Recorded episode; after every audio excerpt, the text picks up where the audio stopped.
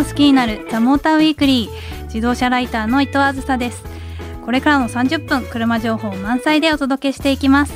そしてオートプルーブの編集長高橋さん今夜もよろしくお願いします。はいよろしくお願いします。はいあの先週高橋さんに、うん、あの BMW のイベントについて教えていただいたんですがあはいはいはい、あの富士スピードウェイにあのモータースポーツフェスティバル2019ってやつね。あそれです、うん、それについてちょっと私も調べてみたんですけど、うん、あのまあプロドライバーさんの登場があるっていうのを見たんですが、うん、それ以外にもドリフト走行の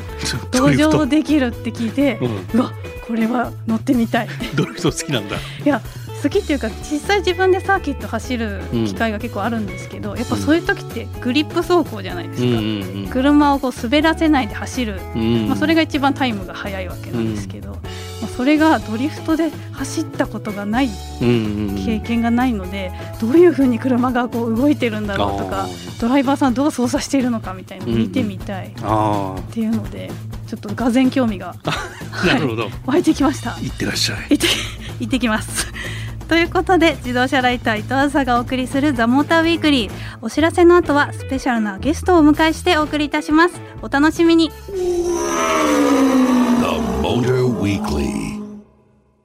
自動車ライター伊藤あずさがお送りしているザ・モーターウィークリー、えー、今夜は皆さんとっても気になっているモデルだと思います、えー、高橋さん。ね、うん、いよいよ取り上げられるんですけれども、はい。はい、GR スープラについて今回紹介していきたいと思うんですけれども、うん、そもそも GR って GR ってなんだってよくわかんないよね。何なのでしょうね？ということを知らない方も多いと思いますので、はい、えー、今回はスペシャルなゲストをお迎えして、こちらの紹介をさせていただきたいと思います、はいガズーレーシングカンパニーのバイスプレジデント大塚由美さんよろしくお願いいたします。よろしくお願いいたします。よろしくお願いします。で大塚さんにはぜひこの GR というブランドが一体どういうものなのかまずお聞きしたいんですけれどもはい。トヨタ自動車はですねトヨタガズーレーシングということで、はい、あのモータースポーツを通じて車と、まあ、人を鍛える活動っていうのをずっとやってきていまして、はい、でそのモータースポーツで培った、まあ、ノウハウみたいなことを注入した商品を、うん、まあ、GR ブランド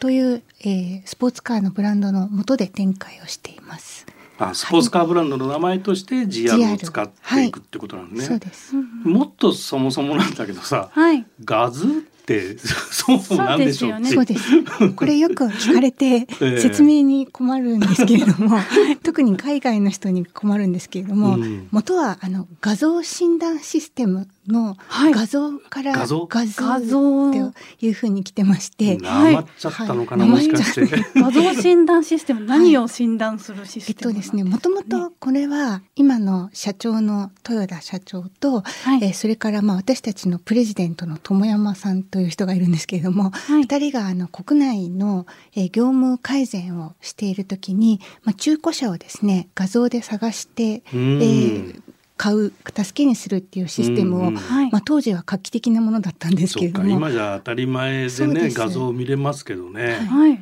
でそれを作った時のシステムの名前でして、うん、でそれがなぜレーシングカンパニーの名前になってるかと、ね、いうことなんですが、うん、ちょうど2007年にですね社長がやっぱりこの車を鍛えるためにモータースポーツを通じてやっていくべきだと、うんうん、でニュルの24時間レースに、うんうん、えー、出場しようというふうに決めたんですけれども、はい、結構当時周りの人にすごく反対されたみたいでして、トヨタっていう名前でそのレースに出ることが許されなかったので、まあ、自分たちがもともと手がけていた、まあ、ガズーという名前で、はい、そのモータースポーツに出ることにしたというのが原点なんですね私たちの。なるほど。トヨタさんの名前では出られない、はい、豊田さんがね。そうなんですよ。社長なんだけれども。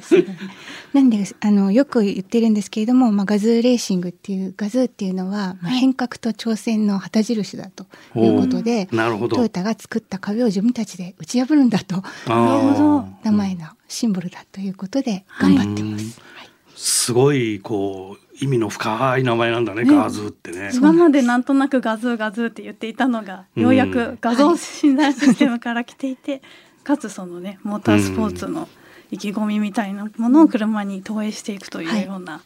力があるブランドなんですね。はい、はい、それが GR につながっているということで JR では今どんなような取り組みをなさっているんでしょうか？そうですね。あの JR というブランドでいろんな商品も出してますし、はい、あとモータースポーツいろんなモータースポーツに参加しています。はい。WRC とかですか？そうですね。WRC とあとウェックルマンで有名なそうですよね。昨年優勝されて、それからあの、先ほどお話した原点である24時間レースにも毎年ずっと出てます。であと私たちはあのもっと多くの方にあのモータースポーツ楽しんでいただきたいということで草の根のレース活動もやってまして、あのラリーチャレンジ初心者の方でも気楽に参加いただけるようなものですか、ラリーチャレンジ私も実は出たことあるんですよ。なんと。はい。八六で出させていただいて、ちょうど新城ラリーの時だったので豊田昭夫社長もいらっしゃって。いや同じレースに出られるとは、ということで、まあ、身近に本当に楽しく参加できるラリーだったのでぜひいろんな方にね。すごいね。そんなことやったすみませんコドライバーなんですけどね、あコドラで。コドラなんですけど、はい、すごい楽しくそうですね、はい、やっぱりすごく参加される方同士が仲良くなって楽しく。盛り上がっているレースが多いですね、うんうん、ここの番組ではあのスーパー GT もやってるんですけど、はい、なんか来年スーパー GT がレクサスからそうですね。スープラで。スープラになるっていう噂があるんですけども、はい、その辺はなります。なりますか、はい、すごい楽しみです、ね、楽しみにしていてください。はい。でもそういう草の根からウェックも世界戦までかなり幅広く今後活動は続けられるというそうですね。ことなんですね。はい、それがなんか市販車につながるっていうのはすごい楽しみですよね。そういう技術も入れていきますし、まあ、そこで本当に鍛えられた人がまた開発していくっていうことで、うまくそれでその商品をまた売って、えー、というサイクルをうまく回していきたいなと思ってます。やっぱりこうスポーツカーの背景にはモータースポーツがあって、はい、そこで鍛えられた技術とか、まあ、人とか、はい、そういう人たちが作って市販車がにフィードバックしていくっていうそのサイクルですよね。ですね。まあその一発目がスープラということで、そういうことなんですね。楽しみなんですけれども、ではこの後は GR スープラについて大塚さんに伺っていきたいと思います。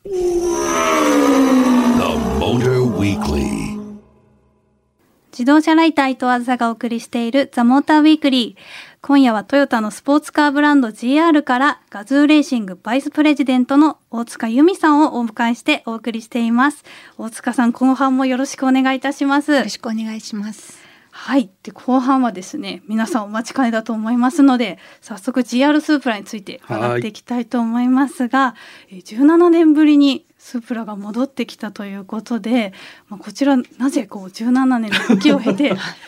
復活されたのかということ。を、ね、そうですね。皆さん気になっているかと思うんですけれども、はい、あのちょうど社長がですねその運転のトレーニングをニルブルクリンクでやっていた時に、はい、まあ周辺の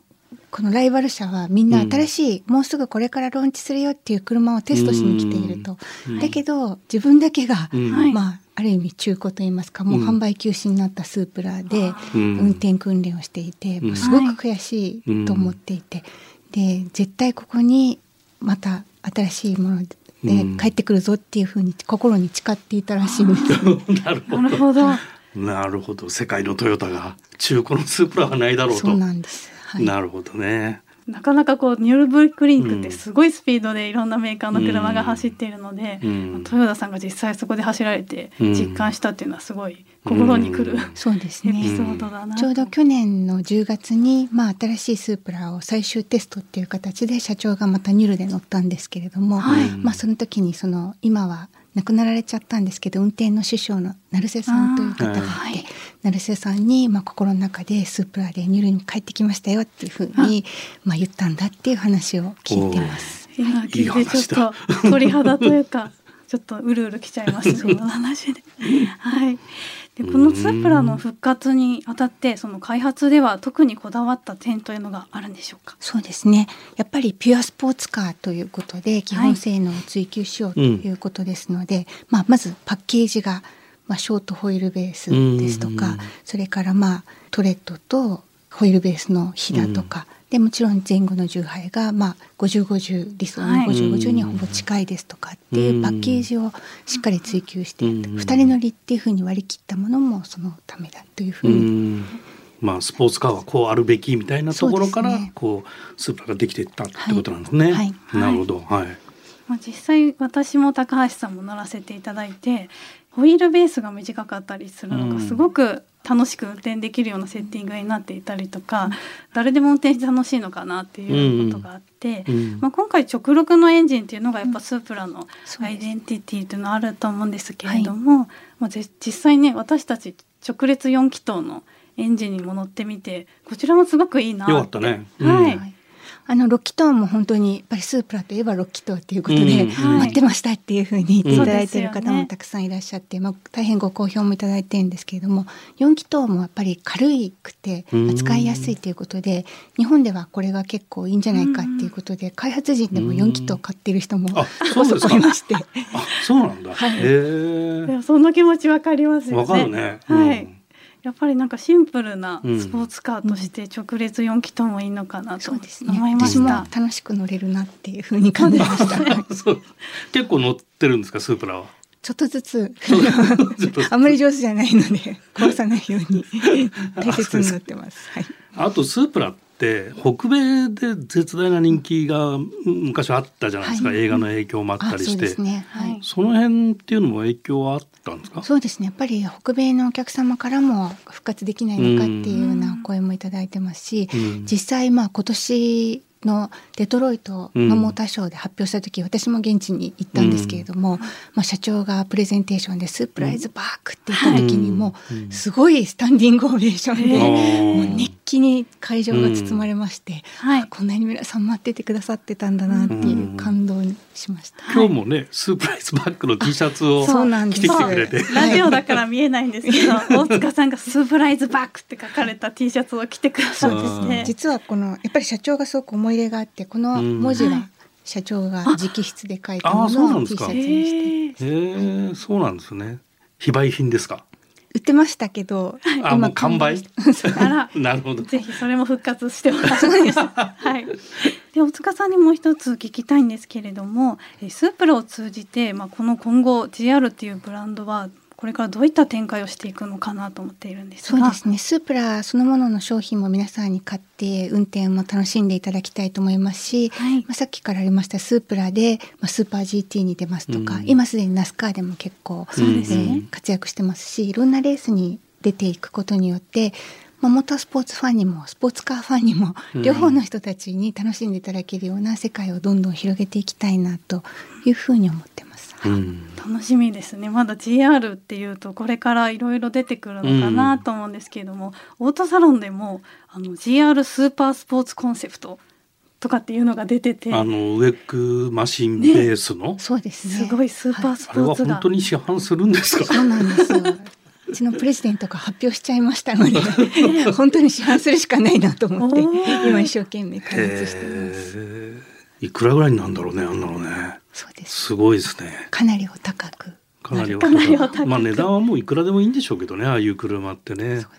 フラッグシップの存在としては絶対的に GR ブランドとしては必要な位置づけのものになっているということなんですね。うん、GR ブランドで今後やっぱ幅広いラインナップをそうやって揃えていくというようなイメージなんでしょうか、ね、モータースポーツでやっぱり培った技術ノウハウを入れた商品もやっていきたいと思いますし、うん、まあいろんな方に楽しんでいただきたいっていう気持ちも持ってますので、うん、まあ、もう少し求めやすい車も作っていきたい、うん、いろいろラインナップは拡充していきたいなと思ってます。あなるほど、はい、まあ今スーパー出たばっかりですけど、はい、この後もじゃあ GR のスポーツカーがじゃんじゃん出てくると。じゃんじゃん出したいと思っています。あ、楽しみだね、それは。これは今スポーツカーってほとんど出てこないじゃない。そうなんですよね。だからトヨタさんがこうやって GR っていうブランドを作ってスポーツカー作ってきますよと楽しい車作ってきますよって言ってくださることはすごい車ファンにとってはとっても嬉しいことだなと思っているので、今後の展開をぜひ期待して待ちたいと思います。ありがとうございます。はい、ありがとうございます。大塚さんに最後に聞かせていただきたいんですが、大塚さんにとって GR とはどんな存在でしょうか？まあ、自動車業界は最近よく言われてるんですけれどもケースの時代ということで、うん、コネクテッドですとか自動運転、ね、それから EV シェアリングっていうことで、まあ、大変革の時代に来ているって言われてるんですけれども、まあ、私たちはやっぱり100年後も車がもっと楽しくて、うん、まあ、愛がつく工業製品であり続けたいっていう思いを強く持ってますので、まあ、そのために GR が頑張っていく、はい、で今まで以上に逆境かもしれませんけれどもあの新しいことをチャレンジして、お客様に運転の喜びを届け続けていきたいなと思ってますので、はい、頑張っていきたいなと思っています。はいすごい重いあれだね。あのコメントだと思うんだけど、はい、この先ねやっぱりあの利用する車と使用する車に分かれていく中で、はい、運転する楽しみをずっと伝えていくモデルを出し続けるっていうのはすごくこう、はい、心強いというかね我々にとってみる嬉しい話でね、はい、楽しみだよね。そうですね。ということで今夜はガズーレーシングバイスプレジデント大塚由美さんをお迎えしてトヨタのスポーツカーブランド GR をピックアップしました。大塚さんありがとうございましたありがとうございました。ありがとうございました。自動車ライター伊藤あずさがお送りしてきました。ザモーターウィークリー。エンディングのお時間となりました。今夜はガズーレーシングカンパニーバイスプレジデントの大塚由美さんをお迎えしてトヨタのスポーツカーブランド GR をピックアップしてお届けしましたが GR について結構詳しく今日は知ることができましたね、うん、GR がようやく分かったっていうかねこれほど熱い思いを持ってねネーミングしてると思わなかったな。そうですよね、うん、多分リスナーの方も GR ってあこういうブランドなんだってようやく分かっていただけたかなと、うん、まあ、さらにその中でねスープラがどういう車なのかなっていうのも伝わったかなと思いますので、うん。うん、まあ、ぜひぜひこれからねスープラだったり GR の今後についても皆さんに興味を持っていただけたらいいなと思います。えー、さあここでメールが届いていますのでご紹介していきます。ラジオネーム石田さん。あずあず高橋さんこんばんは。こんばんは。こんばんは。6月8日の放送であずあずがフィアット 500X を動けるぽっちゃりさんは渡辺直美さんって言っていたのが とても面白かったのであずあずと高橋さんに質問です。今まで車のフロントや車の全体を見てこの車はこの芸能人のこの人っぽいなとか動物のこれ似てるなって思った車はありましたか、えー、高橋さん何かあります。と出てこないね。そんなのあったかな。なんかあの周配用のトラックがなんか可愛いのあったの覚えてるんだけど名前がなんだか覚えてない。トヨタの周配のトラックなんだけど。周配用のトラック、うん、なんだろう。なんだったかな。名前が忘れちゃったけど。うん 私結構あの動物に見えることはよくある、うん、っていうかほぼ犬犬っぽく見えちゃうこともありますね。大丈夫かな？なんかこう可愛い目の検査行った方がいい 可愛いワンコみたいな、うん、こう自分にこう寄り添ってくれてるようなイメージが。例えばどの辺の車？どの辺のまあ今いる私のロードスターはやっぱり犬に見えるんですね。うん、結構中堅で。病院行くことをお勧めします。やばいですね。ちょっとこれ病院の検査行っていきたいと思いますけれども。ザモーターウィークリーでは皆さんからのメッセージをお待ちしています。メールアドレスは tm.fm 横浜 .jp ザモーターの頭文字 tm に続いてアットマーク fm 横浜 .jp です。メッセージを採用させていただいた方にはザモーターウィークリーオリジナルステッカーをプレゼントします。そしてツイッターでも今夜の感想をお待ちしています。ハッシュタグモーターウィークリー847でつぶやいてくださいね。ということでお相手はオートプルーブ編集長高橋でした。自動車ライターの伊藤あずさでした。来週もこの時間にお会いしましょう